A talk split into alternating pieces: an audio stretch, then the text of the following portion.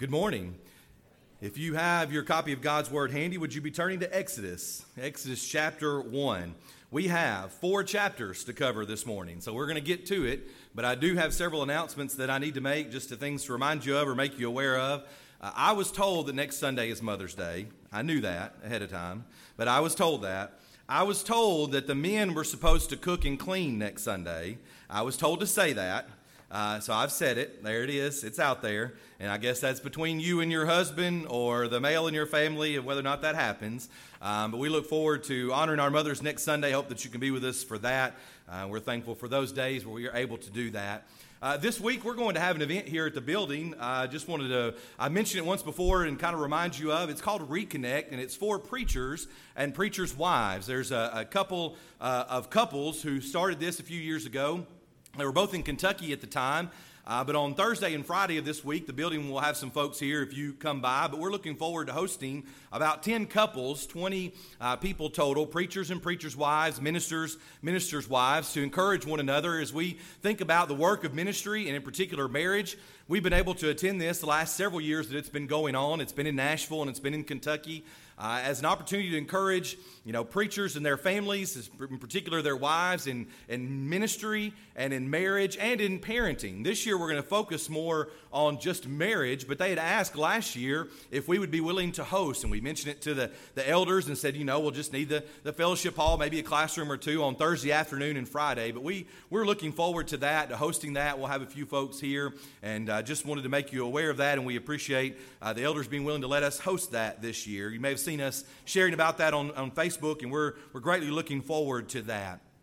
I did want to make mention as well, we started a great class on Wednesday night on the idea of the joy of generosity, and in particular, the theme of stewardship. I wanted to make mention of it for one, because if you were here, or even if you were not here, but you're usually here, uh, we ran short of material, but we have made some copies this morning. They're not ready just yet, but if you're at our afternoon service, I can try to have them ready by then. You can get a copy to take home and be studying the second lesson. We'll study the second lesson on Wednesday night.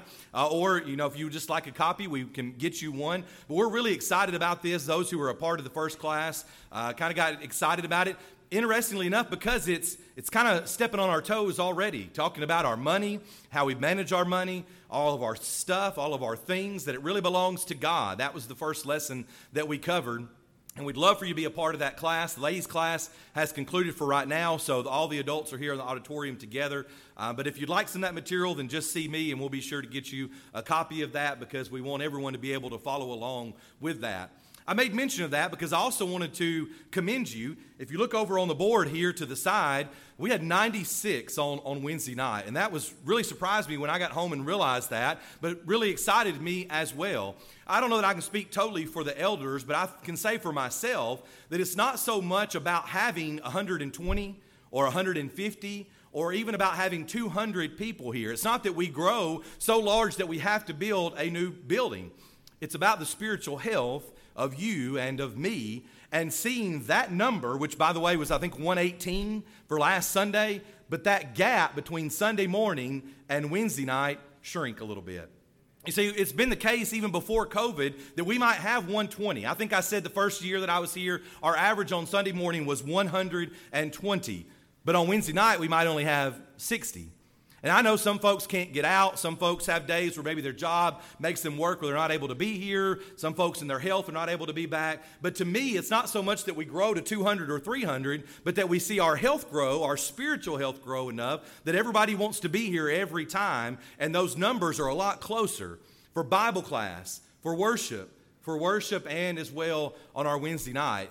We have tried to offer, of course, great classes that go along with that, that are interesting, that are encouraging, but we hope that you'll see the importance of being here, and we're thankful. I was excited to see that number grow a little bit, and it has. COVID certainly did a number on all of us. They did a number on our totals here as a lot of folks stayed home and, and weren't able to be here, but as we've slowly increased, it's been encouraging to see our numbers as well grow on Wednesday night, and we hope that you can be with us we usually emphasize Sunday, right? Stay for lunch, stay for our afternoon worship. That's true. That's still true. We'd love to see you on Wednesday night as well. We have essentially been working our way through the Old Testament. We've covered the book of Genesis. If you were with us, we talked about the creation and the flood. We've talked about the patriarchs. The word patriarch, of course, being father. Being Abraham, Isaac, and Jacob, those three great men who were the fathers, and Abraham being Father Abraham. And even last week we talked about Joseph. Now, I told you from the beginning that I've not really known exactly how I wanted to work this, and, and we might do one a month, and we might kind of hit and miss, but, but several of you have continued to say, I, I like this. I, I love to study these Old Testament things. So I thought we'd go a step further today and continue in our study here. And we come to a book, as we've really basically gone through the book of Genesis, a joke that, that many of you, or a book that many of you know about. I made a joke last week about the Ten Commandments and, and watching the Ten Commandments, but so many people are aware of that movie and how Exodus is about a journey to freedom. Now, we ended last week in Exodus chapter 1 by saying that the story of Joseph ends with the statement, and Joseph died. And the trouble then after that starts when there arose a Pharaoh who did not, a new king in verse number 8, who did not know Joseph, did not remember him, did not know the great man that he was. Now, can I encourage you with just one little side note here because it, it's interesting to me?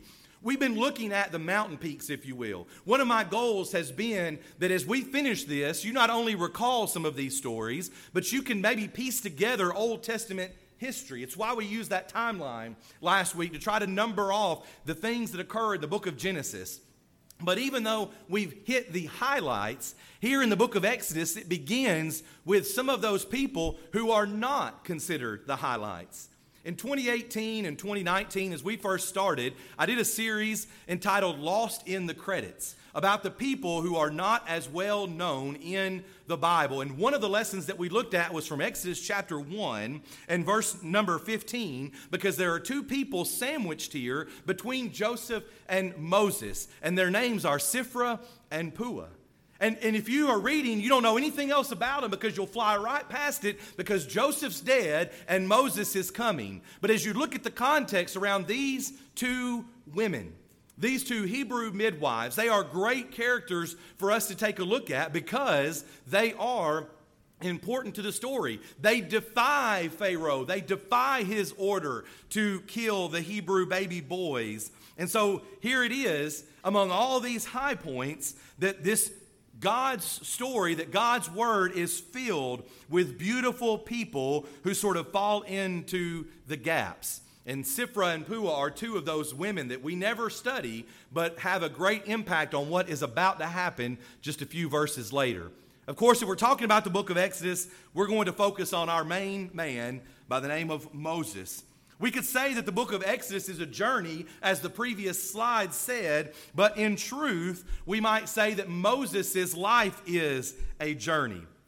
He doesn't just span Exodus, but he also spans Leviticus, Numbers, and Deuteronomy. It's why I told you that we had to cover four books, excuse me, not four chapters, but four books this morning. Although, if you have an outline in front of you, you'll notice that we're going to sort of fill in the gaps this afternoon. If you'll be back with us at 1.30, we're going to focus on Leviticus and Numbers and Deuteronomy and just hit a few high points. You know, as we've done our book of the month study, we've already talked about those, but I got to thinking, I think it's been about five years since we've looked at those. So we're not going to go as in detail as we usually do in our book of the month study, but we're going to try to touch on some of the things that would be connected with the story of Moses. Now, someone said that they were excited about seeing the flannel graphs this morning.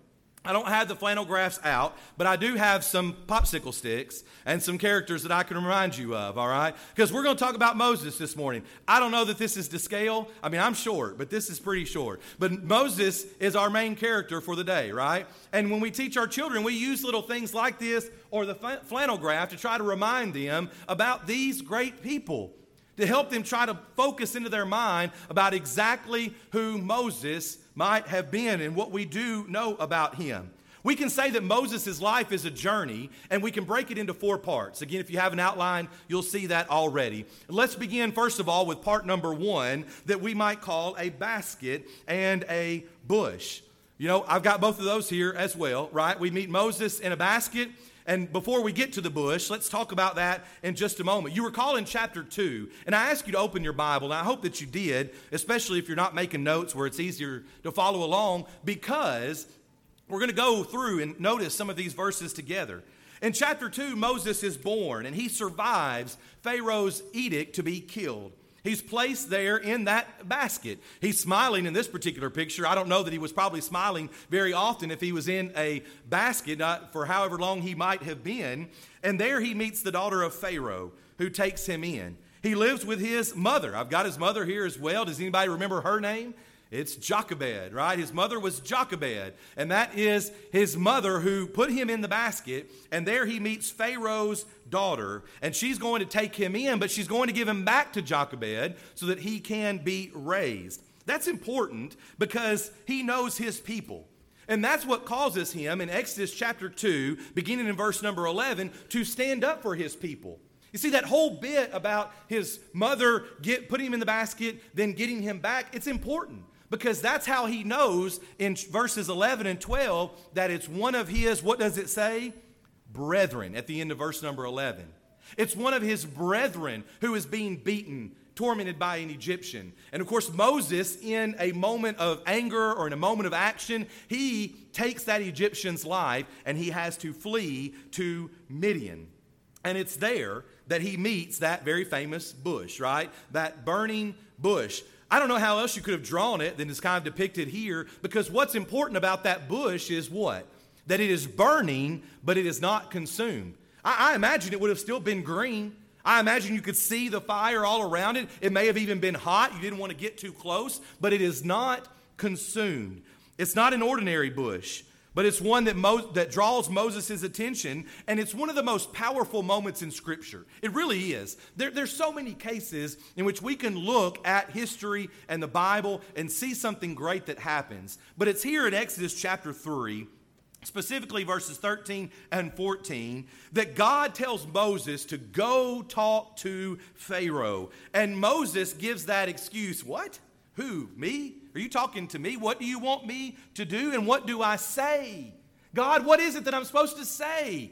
And God says, You tell them that Yahweh sent you. You tell him that the I am has sent you. And just like we sometimes joke about, there's no other way to say it other than it just simply is. He is. The I am that I am has sent you. And God gets this, gives this covenant name, as we call it, Yahweh, that the Hebrew people wouldn't even say. They wouldn't even utter it because it's too great to even say. And in this moment, God gives him that name and he gives him that power. And we might say that the second part of part number one, beside the basket and the bush, is the Pharaoh and the plagues. The next nine chapters that come after that are back and forth between God, by way of Moses and Aaron, between God and Pharaoh. Now, I don't know if all Egyptians wore the headdress like this guy's got on here, right? But that's what we commonly think of. On Sunday morning in our Bible class, the young adults and the, the college age folks, we've been talking about the plagues. And we've talked about a lot of Egyptian things, and sure enough, there are a lot of pictures that look very similar to this. That the Pharaoh would have worn a headdress or been dressed something like this to signify exactly who he was. He was considered a god. He was considered a god by the people. They feared him, they treated him with respect, and that's exactly who Moses and Aaron are going to speak with. And we all know the phrase, right? Let my people go. Moses is going to say it. He's going to say it to Pharaoh. Here's the deal these are the people of God. They have grown from just a few. I don't think we've mentioned this, but did you notice in chapter 1 and verse number 5 that we begin with 70?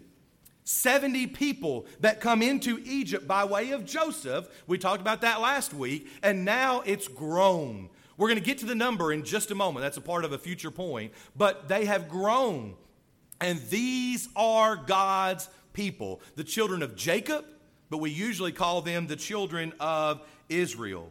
Let my people go. And it takes not just 10, uh, nine chapters, but it also takes 10 plagues. I've got them all listed here, by the way. We won't go or take the time to go through all of them, but each one boils and hail and darkness and death of the firstborn and the death of the livestock and the lice and the blood to water and the frogs and all of those things are meant to signify to Pharaoh and the people that the I am that I am is in charge. And he has sent Moses and Aaron to say, Let my people go.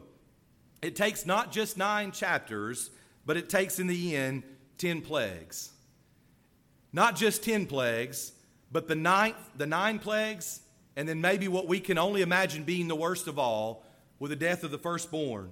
The chilling words that finally put an end to this whole ordeal is found in Exodus chapter 12 and verse number 30. That there was a great cry in Egypt, for there was not a house where there was not one dead. Can't imagine. We know tragedy, we know tornadoes, we know shootings, we know all kinds of things where maybe lots of people die, but where there is a person in every house who is dead, we don't know that in the same way. And after holding on so tightly, the Holy Spirit records for us that the Egyptians go from knuckle, white knuckle holding on to chapter 12 and verse 33, where they essentially are trying to push them out, right? It's no longer holding on to them, but let them go. And what we're going to do this morning is try to use a map. And I know it's going to be a little small for some of you to see, but we're going to try to use a map. This is from what's called Bible History, Bible History.com. A great source of a lot of different maps. I've used some of them before, but we're going to try to follow this journey that Moses and the people take. You can see here, if you can make it out, at the very top of the red line, almost in the middle of the screen, there's the name, the land of Goshen. The land of Goshen. That's important because if you have your Bible open there, you'll see in chapter 9 and verse number 26 that when we see the seventh plague, which is the hail, when the hail came down, that it did not hail where? In the land of Goshen, where the children of Israel were. Not only are these plagues happening over a large scale, but some, in some cases, they're happening over the large scale of Egypt, but not so much where the children of Israel are showing the power of God. So we know that they are in the land of Goshen, and that's where they start there. You can see the Nile River, you can see all the tributaries, and you understand how great it is. You even see Memphis. That's not Tennessee, Carter, but Memphis down here towards the middle. Carter likes the Memphis Grizzlies, but that's Memphis, not our, our Memphis. In the middle, that's Egypt. The children of Israel are up here in the right hand, and they're going to begin this travel down towards the wilderness and towards a few places we'll get to in just a moment. That black dot just above the black dotted line in the middle is Migdol. And in chapter 14 and verse number 2, chapter 14 and verse number 2, the Bible tells us that it is at Migdol where the people were camped or in that area. So this is a map, this is a real map, and these are the places that we read about in the Bible, which brings us to part number 2. Pharaoh has said, Yes, leave, get out of here. Again, not holding on, but shoving them out the door. Please go. But now he's had a change of mind, right? He realizes that he's maybe made a mistake and he readies in chapter 13 or excuse me chapter 14 his whole army basically to chase after israel and I envision, I, I, try my best. I don't know if you've ever been in a scary situation. I mean, truly a situation where you may be feared for your life or something, something like a tornado or something that you really worried about your location in that moment. But I envision the terror in the camp as they have ahead of them in that map the Red Sea. They're moving towards the Red Sea and they just simply look over their shoulder and they see a whole army chasing them down. We call it a rock, and a hard place, right? I don't know where I'm going to go. I don't know what it is that I'm going to do. And what do they do? But they do what they do best they start complaining. Right? They begin to complain. Moses, why did you bring us out here? Moses, we wanted to stay. And what's interesting to note is that the people become known throughout Exodus, Leviticus, Numbers, Deuteronomy. They become known for their complaining. And their complaining before they cross the Red Sea, and we're going to see that they keep complaining after they cross the Red Sea, right? Before the deliverance, after the deliverance, it doesn't matter. They are simply murmuring and complaining. They murmur, but the same Yahweh that Moses met in that bush strongly proclaims in chapter 14 and verse 18 that the Egyptians shall know that I am the Lord. It could have been the lice. It could have been the frogs. It could have been the death of the firstborn. They're not getting the message, but God says, yes, they will know that I am the Lord. And the amazing thing about part two here is that we see a deliverance by water. It's something that you and I can participate in today as well. That's what's so wonderful about it. We don't have to travel to the Red Sea and walk through the water. We can't travel to the Red Sea and travel through on dry, on dry land, but it's deliverance by water. We see it all throughout Scripture. It's happened at least once already, right? To Noah and his family in the book of Genesis. But we see this type of salvation, this thing that is coming. And I know we can make all the arguments in the world for baptism. All right, look, I, have done them. We've studied them. We can make all the discussion in the world. Jerry and I were just talking a few moments ago about class this morning, that talking about passages like Romans chapter 6, Jesus' words about baptism. But isn't it wonderful to know that even in the Old Testament, they're not saved the same way we are because Jesus hasn't died, but there is deliverance by water. God is setting this precedence for the people. The people pass through the water to receive a salvation of sorts. And the children of Israel all passed through, and I don't think we can understand, on dry land.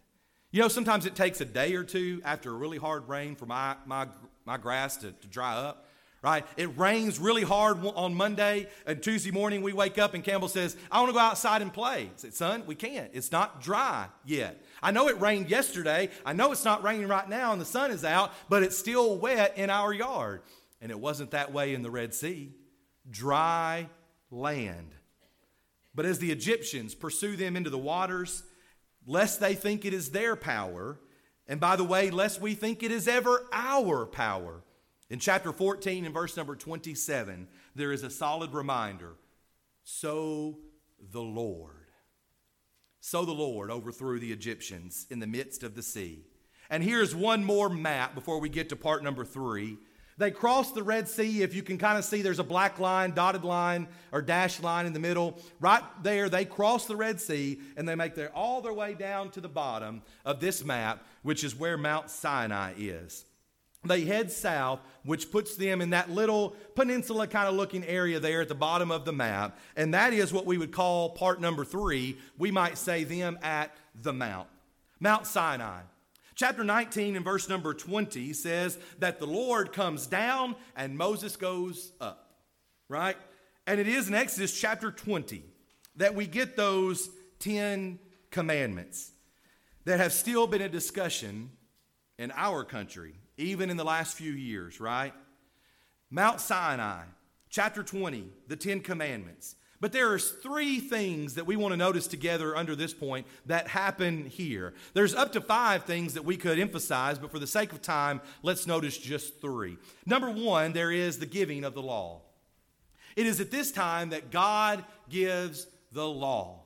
If you've been a part of Bible class or church services or whatever for any amount of time in your life, you've certainly heard the preacher, and maybe yourself, you've said, the law.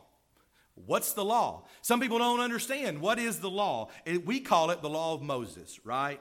You could say that the law is found in Exodus chapter 20, verse uh, chapter 20 through chapter 24. That's where you see the law, quote unquote, here being given. It does include the Ten Commandments, but it also includes so much more. In fact, many rabbis over the course of time had gone back and counted, and the number was over 600. 600 distinct laws that they were to keep, that were given. What was the purpose of the law? Well, it was to be their guide. So they would know how to act, what to do, how to live. It teaches them right and wrong. This is the law. This is God's law. We call it the law of Moses because so many people know that image of a man walking down a mountain with two tablets on either in either arm and we know that it's Moses again God comes down and Moses goes up and they have this communal time here where they're interacting and God is giving Moses the law. So at Mount Sinai, right? We've got them in Egypt We've got them crossing the Red Sea, deliverance by water, but out Mount Sinai, one of the things we see is the law. A second thing that we see is the tabernacle. All the way at the end of Exodus, in Exodus chapter 40, Exodus chapter 40, in verse number 17, we read this statement And it came to pass in the first month of the second year, on the first day of the month, that the tabernacle was raised up. Now, this is no small feat, by the way. Go back and read the instructions through the rest of Gen- uh, Exodus. If you start in verse chapter 24 and work your way up to chapter 40, it's no small feat. Just ask these young people up here because a couple of years ago we studied the book of Exodus for our Bible Bowl for the Lads to Leaders program, and it was a beast to remember. I, I, did my best to draw it out for them. One day we sat in adult classroom number one and we tried to draw out exactly what the compound would have looked like around the tabernacle. We had to remember how many knobs there were and what the curtains were made out of and how tall they were. There's a whole lot that went along with it. So it's no small feat that they erect this tabernacle. The tabernacle is like a temple, but it's basically a large portable tent where they could worship God as they are going, right? It's erected here at Mount Sinai, but they can take it down and they can move it with them and then set up the tabernacle so that they can properly worship God. The third thing that we would notice for our lesson this morning is there is a numbering at Mount Sinai. There is a numbering. Now, we have to go to Numbers chapter 1 to see this numbering, to read about this. But per God's instructions, the Israelites number their soldiers. Now, it's really Numbers chapters 1, 2, and 3. I'll save you the time this morning. I won't make you do the math. But the number comes out to 603,550. 603550. That's the total number of soldiers. Okay, that's key. The, the total number of soldiers is 603,550. This is important because when we extrapolate that number out and we start counting maybe their wives and their children who are too young to be soldiers, this was not some small number. This is, you know, that, that red line, this is not just some family sort of going around on vacation, right? We are talking about best guesstimates by scholars two to three million people. Red line, two to three million people in this traveling party. Now, you heard me say it before, but we have trouble traveling with six people, not six million, six. A couple of years ago, we told some of y'all this story. We went with Hannah's family, her brother and his family, and her parents. We got up to 12, okay? Not 12 billion, 12. And we didn't make it very far, right? Down the road before there's issues and there's trouble and somebody has to use the bathroom. Somebody's thirsty. And we can't even go that far with 12. Three million people in that traveling party around Mount Sinai and going to go the rest of the way. This helps us to understand point number four which is, of course, 40 years.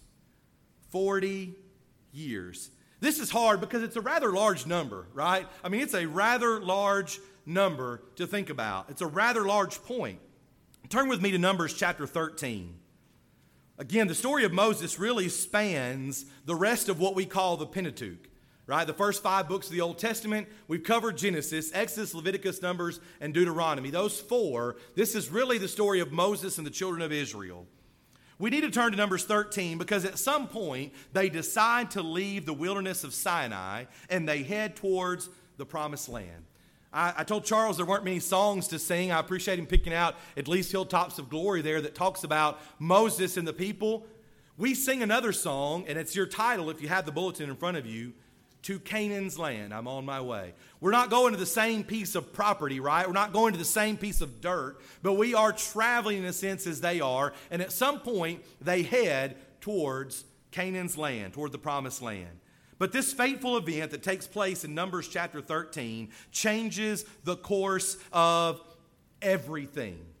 I can't say that enough. I can't be big enough with it. I, there, you know, everything we sing about it with our young people at Vacation Bible School. We sing about it with them in class. But 12 young men went spying to, went spying to Canaan, and 10 saw bad, and 2 saw good. You've sung it, and you may have heard it, And it may seem like not a big deal, except the problem is the people side with the 10 that saw bad. They're afraid, they're scared. And what do they do when they get in trouble? They do what they do best they begin complaining. They begin murmuring. Moses, why did you bring us out of slavery? In chapter 14, beginning in verse number 2. Moses, why are you doing this to us?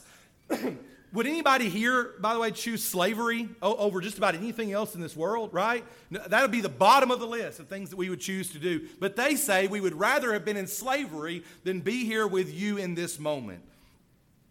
And Moses goes to bat for them in chapter 14 and verse number 19.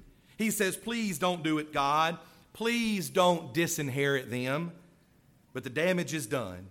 And in chapter 14 and verse number 34, God says, According to the number of the days in which you spied out the land, 40 days. For each day you shall bear your guilt one year, namely 40 years, and you shall know my rejection, and in the wilderness they shall die. Can I suggest to you this morning that one thing that I think we miss? Because you probably, many of you heard this story before, and you know, if nothing else, that the children of Israel wandered for 40 years. But did you know why? Or did you know that it's actually written out in Scripture? If you're like me, sometimes we go through life and we think, well, my preacher always said it was 40 years. It must have been 40 years, and that must have been what God just decided on, right? He just felt like 40 years was enough. That's not it. It says here exactly why God punished them the way that He did. 40 years. You know, I turned 40 years old last year. I know, I'm old. That's a long time. I get it. 40 years, though, wandering in the wilderness because of one poor decision, because of one problem, because of the complaining and the murmuring, that's a long time to wander. And so here's a final look at our entire map. They leave Mount Sinai there at the bottom and they begin to go up. And if you can make it out on the map, by the way, that, that's a few loops. There are a few loops in there, right? We're not going to take the time to go step by step, but they get to wandering around all of this, the wilderness of Paran and all of this area. They spend 40 years there. And you would think that being punished with four decades in the wilderness would be enough to make somebody change. However, the books that follow Leviticus, Numbers, and Deuteronomy continue to detail their rebellion and their issues with God. But even though he punished them, what's he doing all throughout those loops in that red line? He's still providing. He provides them with manna, right? It's so amazing, and yet it's so frustrating to think about what they went through. But as we conclude this lesson, we might sum up the story of Moses and the people by saying that there was here one final plague. We might say that there was one final plague, that the generation that died in the wilderness suffered from a plague that was different than Egypt. There's no frogs, there's no lice, there's no darkness, there's simply a lack of faith. The sad story of this group of people, this generation, is that there was a lack of faith, a plague, if you will, of the lack of faith. Even forward in the New Testament, in Hebrews chapter 3 and verse number 19, the Hebrew writer says, So we see that they could not enter in because of unbelief.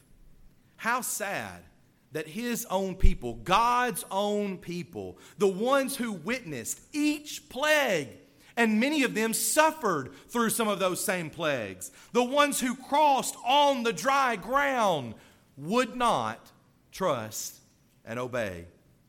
One of the saddest parts of this journey is that because they failed to listen to God's commands on one particular occasion, even, even Moses and Aaron are not allowed to enter and will not enter the promised land.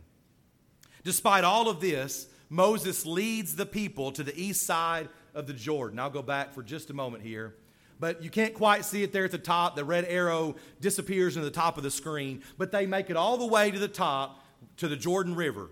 And that's where they're going to conquer some of the people on that side, and they're going to then begin to encamp before we'll move on to our next lesson coming up very soon. But despite all of this, this sadness, this plague, this lack of faith, Moses leads the people to the east side of the Jordan, and it is here that we'll leave the story for this morning. It is here that Moses dies and a new leader is appointed. These people suffered from a lack of faith and obedience. The thing is, for us, that doesn't have to be said about me and you this morning. If you're here this morning and you've never been obedient to God's simple commands, why not? Why not be obedient even this morning to the commands that are here on the screen? Just like we've said with the 40 years, I would encourage you don't take my word for it. Don't believe it just because we put it up here each week, but study those passages. Ask questions. We'd sit down with you as soon as possible because you too should not be disobedient. You too should not be unfaithful. If you're here this morning and you've never been obedient to God in His simple plan of salvation, we sing to encourage you that you would do just that. In this way, you become a child of God. You have your sins washed away in baptism by the blood of Christ so that the Lord can add you to His church. Many of you have done that, though. And like the children of Israel, even though you've witnessed great things, you've struggled and you wander away. You fall away. You fall into disobedience and disbelief. Don't be plagued by a lack of faith. If you're here this morning, you're a child of God, but you've struggled with sin, you can come forward to the front in just a moment and make it known in a public way to one of our elders that he would pray with you and for you, that we would all pray with you and for you. We just are thankful for an opportunity. The children of Israel got several opportunities, didn't they? We're blessed with one this morning. And if you need to make a change, would you do so now as we stand together and as we sing?